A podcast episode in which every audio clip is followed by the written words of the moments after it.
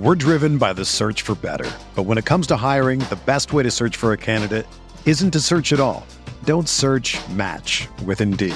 Indeed is your matching and hiring platform with over 350 million global monthly visitors, according to Indeed data, and a matching engine that helps you find quality candidates fast.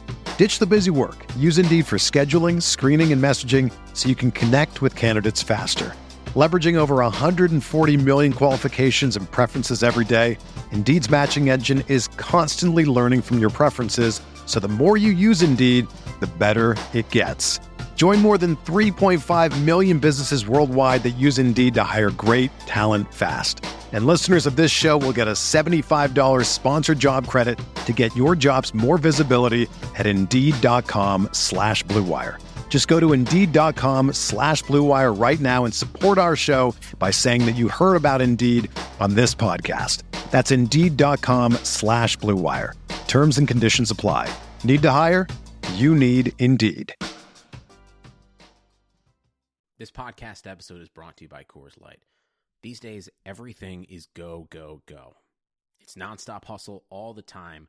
Work, friends, family expect you to be on 24 7. Well, sometimes you just need to reach for a Coors Light because it's made to chill. Coors Light is cold lagered, cold filtered, and cold packaged. It's as crisp and refreshing as the Colorado Rockies. It is literally made to chill.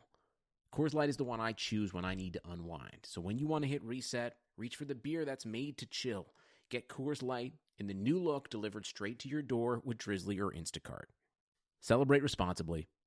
Coors Brewing Company, Golden, Colorado. Pacer fans, welcome back to another episode of the Point Guard Chronicles. I'm your host, Alex Golden. We are on week two of this. This is our final week. On today's episode, we'll be talking with Keith Smith about Terry Rozier. Keith works for Yahoo Sports. He does the front office show, and he also covers the Celtics for Celtics blog. So he really gives us some good insight on the player that is Scary Terry. Now, whether you're on the fence, whether you love him, whether you hate him, well, I encourage you to sit back, relax for the next 18 minutes, and get to know Terry Rozier better with Keith Smith. Pacer fans, welcome back to another episode of the Point Guard Chronicles here on PacersTalk.net. I'm your host, Alex Golden. You can follow me on Twitter at AlexGoldenNBA. The man joining me right now needs no introduction, works for Yahoo Sports and the Celtics blog. It's my man, Keith Smith. Keith, what's going on? Hey man, how are you? Hope uh, you're uh, you're recovered from the from the playoffs and gearing up for the off season. Yes, we are. We are putting that sweep right behind us. Thanks for the reminder.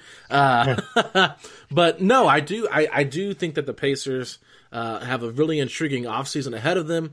$45 million roughly to spend this summer and see what they can do. They have a lot of free agents, though, so they're not necessarily going to be big spenders, but they have a little bit of money to wiggle around with. So we're going to talk about a restricted free agent on the Boston Celtics that went around today on all forms of uh, TV, uh, whether it was ESPN's Get Up, First Take, all those fun shows.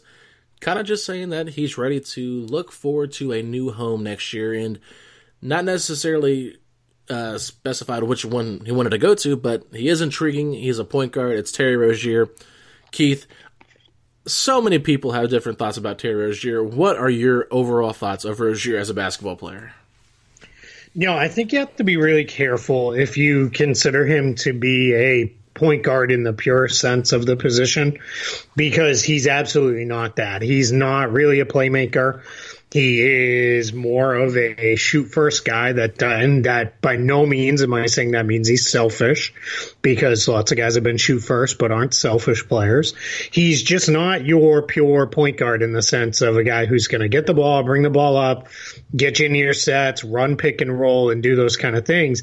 He's more the kind of guy who's going to bring it up, get himself into a good look or pass it off, look to get it back to get into a good look. So, so that's the big thing I always caution when people look at it and say, well, he's a point guard. Well, he's point, point guard size. He can defend point guards quite well. But if you're looking for pure point guard play, that's not exactly what Terry Rozier is. Yeah. And I mean, I guess necessarily like the Pacers don't need a, a point guard, maybe just another guard in the backcourt to go with Oladipo because Oladipo does uh, seem to use the ball quite a bit with or run the offense with the ball in his hands. So do you think Rozier would be a good fit with Oladipo? Well, so that that's a good question because I think you defensively, absolutely. I think they have the potential to be one of the better defensive backcourts together. It's it's one of those things with Rozier where I think he's even become a little underrated defensively because he really will get after guys. He'll challenge guys. He'll you know do a lot of things. I think this past season, as his own offense suffered some, his defense fell off a little bit, and that you know kind of the story of the Celtics as a whole. Their their offense struggled, and then their defense went out the window as we saw as the Milwaukee Bucks absolutely destroyed them in the second round of the playoffs. But but to go back to Rozier, the challenge I think becomes offensively because in order for him to be successful playing off the ball, he needs to knock down shots at a better clip than he has uh, last season and really in the first two years of his career. And if he's not going to do that, that makes it really tough. And then you'll I, my my fear would be what you would start to see him what would drive Pacers fans absolutely bonkers is why is Oladipo not getting touches? Why is he not running plays? Why is he not running the offense? Get the ball out of Rozier's hands, and that becomes a really tough challenge because we saw that several times the last couple of seasons with with Rozier with the Celtics.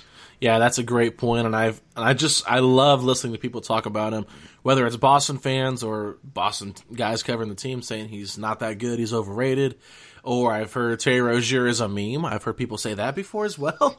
so it's just uh, I'm just not really sure what to feel from him because if you look at last year's playoffs, and I know everybody brings this up, 18 points, close to 18 points, five assists, five rebounds. Those are really good numbers for a starting guard on a team that made it to the Eastern Conference Finals. And he's young and he's got room to improve, I still think. So this is kind of what intrigues me as someone that's looking at someone uh, to upgrade the backcourt over a Darren Collison type player. But then you look at his averages throughout the other seasons where it's just not very good. So, what was the difference, I guess I should ask, between the playoffs last year and just him throughout the regular season as a backup as a backup guard? Well, so yeah, the first is obviously that he started, right? He started for that entirety of that playoff run for the Celtics. And the beginning of that run, the first handful of games against the Bucks in the first round, he was really the only point guard on the roster. Their backup point guard, believe it or not, was really Al Horford because Marcus Smart was injured. Kyrie Irving was obviously out for the season at that point, and they just didn't really have anybody else. Shane Larkin was dealing with some injuries as well. So Horford did a lot of the backup playmaking. They played a lot of minutes in that series against the Bucks without a point guard on the floor. So so Rozier getting you know 36 minutes per game, which was really double anything he had ever seen previous before that and getting all the touches he really wanted, I think allowed him to play with a lot of confidence of I'm going to be in here, I'm the guy, I'm going to do this. Now you look at it though, he wasn't while, while the numbers were good, his efficiency really wasn't great. Shot only just over 40% from the field in the playoffs, 30 just under 35% from 3. That's not, you know, too good. His assists were way up, 5.7. That is pretty good. You know, 1.3 steals, which is really good in the playoffs and then, you know, one of the things that I neglected to mention before, he may be one of the best rebounders for his size that I've ever seen in the mm-hmm. NBA. He just absolutely gets up off the floor like a pogo stick. And then he's really tough. He's not, he's not scared at all to get in there and get in the mix. He's a guy who I think with, if, if you could give him 35 minutes a night, you're going to get five, six rebounds a game out of him and probably the occasional triple double just because, because of the fearlessness he'll play with. But, but that's, I think the biggest thing. He had that confidence confidence of this is these are all the I'm going to get all the minutes I can handle. I'm going to do my thing, and that's what really allowed him to be you know the player that he was in the playoffs. Versus you know his, his first year, he kind of throw that away. It, it, was a throwaway rookie year. He didn't get very many very many minutes when mm-hmm. he did play. Second year started to come into his own. Third year, that's when that playoff blossoming happened, and then this year was really tough on him, and he really took a big step back. So, do you think that he is best suited off the bench, or do you think he could be a starter in this league? Yeah, if he's going to be a starter, he's going to be a low end starter. I don't think you can rely on him to kind of confidently be a guy who's who's going to really be you know somebody you're going to look to to be in the top half of starting point guards. I know that was that's kind of been bandied about. A couple you know prominent media guys have said things along the line of he's better than half the starting guards in the league. That that just never rang true to me. Even you know covering him really now for his entire career so far to this point. So so I don't know that I agree with that. I think he'd be a low end starter. I think you know what you're looking for with Terry Rozier is he should be coming in and kind of playing, especially if he can get his shooting up to a more respectable amount, he can be a better defensive version slightly lesser offensive version of guys like Lou Williams or Jordan Clarkson, which is again, that's not a bad thing. You know, those guys are going to have, you know, Williams has obviously had a fantastic career and is probably going to continue to be a really good player for a long time. Clarkson's been a productive guy for a number of years now. And that's where I really see Rozier in that kind of score first uh, mold. He's not as good as those guys offensively again because he doesn't shoot it quite as well, but he can be a better defensive player than either one of them, which I think helps even out that balance a little bit. So for the Boston Celtics, obviously, questions are whether Horford comes back, whether Kyrie comes back, whether they trade for Davis. There's a lot at stake right now for this Boston Celtics team. Do they bring Terry Rozier back? Do they match any restricted offers? If it's you know if it's a price they feel comfortable with, do you think that they're willing to, you know, bring him back, or do you think his time in Boston is over? Yeah, well, you mentioned it off the jump. I think he might have changed some things here yeah. over the last couple of uh, the last day here or so. I, I think his um you know com- comments here uh, about you know uh, maybe if the Celtics run things back, I don't want to be back, and maybe I do need to go somewhere else. And he's looking for a bigger role. He made all those things very clear, and not, and, and I don't fault him for some of the things that he said today because I think those are fair. You know, young players should want a bigger role. He got that taste of being a starter. I, I'm never going to fault the guy for that, but where I do fault is you know him kind of coming out and saying, you know, we didn't we do one thing in practice and then go do a different thing in games and really start you know kind of kind of coming up with these things too that just weren't true of. I didn't touch the ball enough when he was second on the team in front court touches which is you know your your point guard and your backup point guard are probably always going to be your top two guys in touches but front court touches are really, what really matter because that's saying you know did you get the ball back after you gave it away? And and Rozier was way way up the list you know on those touches. So I think that's you know kind of there. He, he mentioned you know I'd play with Kyrie Irving and Gordon Hayward and I just stand in the corner and that was never really true, especially when he was out there with just Hayward. That that didn't really happen. So so I start to wonder how realistic this guy is. So to now that's a whole lot of not answering your question, so I'll actually answer it. Um, you know, what is what is um it, my my answer would have been I think Boston's priority is obviously to do what they can to retain Kyrie Irving, despite the way the season ended in disappointment. I think they'd like to have him back, and at that point, bringing Rozier back, that was going to be just be a really expensive luxury. And I think they were going to look to say, all right, well, somebody's got to go. We're going to, you know, he, he's going to go better for him. I think, you know, better for him, better for us, better for all these other reasons. Then I think next was if Kyrie leaves, well, then that changes the math a little of, well, you know, maybe we keep Terry Rozier around and between him and Marcus Smart, we can cobble together a pretty good point guard and feel pretty good about things. After today, I think there's a high likelihood that it's, it's probably over and done with and he's probably going to be moving on to another destination. So, what would you say his price range would be out there for teams that are looking to maybe add a, you know, a guard to their rotation? Yeah, so that's a really good question because now, now I just said right, Boston's going to let him go. But if some team comes in with an offer of you know six million dollars a year, well, at that point the Celtics will match it and they'll figure all that out later. So I think what you have to do, you're going to have to come probably somewhere north of 10, 11, 12 million in that that general vicinity as an average annual value to get the Celtics to really have to think about uh, what do we want to do here because there always is a balancing point where you know a guy is you know even if it's going to make you expensive and he's, you know, a backup and he's not a big part of your plans, there's still a point where it's a value play and you match it and then you trade him three months later and say, all right, see you later. We're going to trade you off to, to a team. So I think, think in order to get the Celtics to really kind of have to swallow hard and say, all right, we're going to go a different direction, you're going to have to look at that. The other option I think that is a very realistic one on the table could be one where it involves Rozier in some form of sign in trade where it delivers something back to Boston or it allows Boston Boston to help facilitate a bigger trade, say for a guy like Anthony Davis with another team as part of things as some money moves around on both sides. Yeah, that's really interesting. I know there's a lot of question marks with Terry Rozier. I keep saying it. I see so many Pacer fans on the fence about him. So if the Pacers were to go out and look at a Terry Rozier for their point guard, would he be a significant upgrade over a Collison and a Cory Joseph? Yeah, I really don't think so. I, I, think you are better off with a guy like Darren Collison. I, you know, it was one of those things that stood out to me when prepping for that Celtics Pacers playoff series, just how good of a shooter Collison has become over the last few years. That wasn't something I really knew. So I think that's going to be really important for them to retain Yeah. a guy like him, and he's really steady.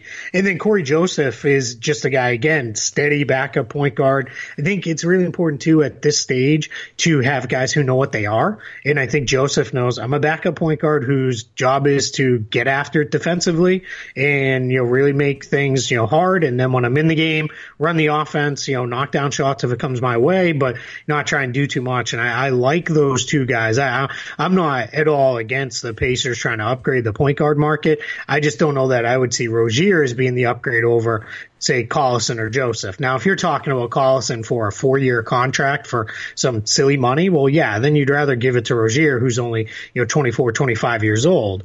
That makes a lot more sense than giving it to Collison. But if you're talking about Collison for another couple years, and then, you know, maybe, maybe even a three year deal where by the end he's transitioning into a backup role, then I think that makes a lot more sense for the Pacers. Yeah, and I think my counter argument would have been the age factor because Collison's, you know, over 30 years old now, and he had injuries this year that took him a while to recover from, and he said he's getting older, so he doesn't heal as well as he used to. Uh, he's still, I mean, you said he's a good shooter, but we saw in Boston how terrible of a defender he is. Very Yeah. short, six foot, 100 and like 75 pounds, 180, something really, really small. And I was comparing him to the other point guards in the Eastern Conference playoffs right now, and his numbers just don't match up with those guys. So that's kind of one of the things that I looked at negatively with Collison is just his size. He doesn't shoot the ball a lot, and his age is a big factor. So I guess that would be my counter argument, maybe if I were looking at bringing in Rozier, is just the age. And, you know, Oladipo seems to be a guy that really changed this culture here in Indiana from when Paul George was here. And you just got to wonder maybe a, a guy like Terry Rozier, would he be influenced by that kind of environment that Victor Oladipo has set?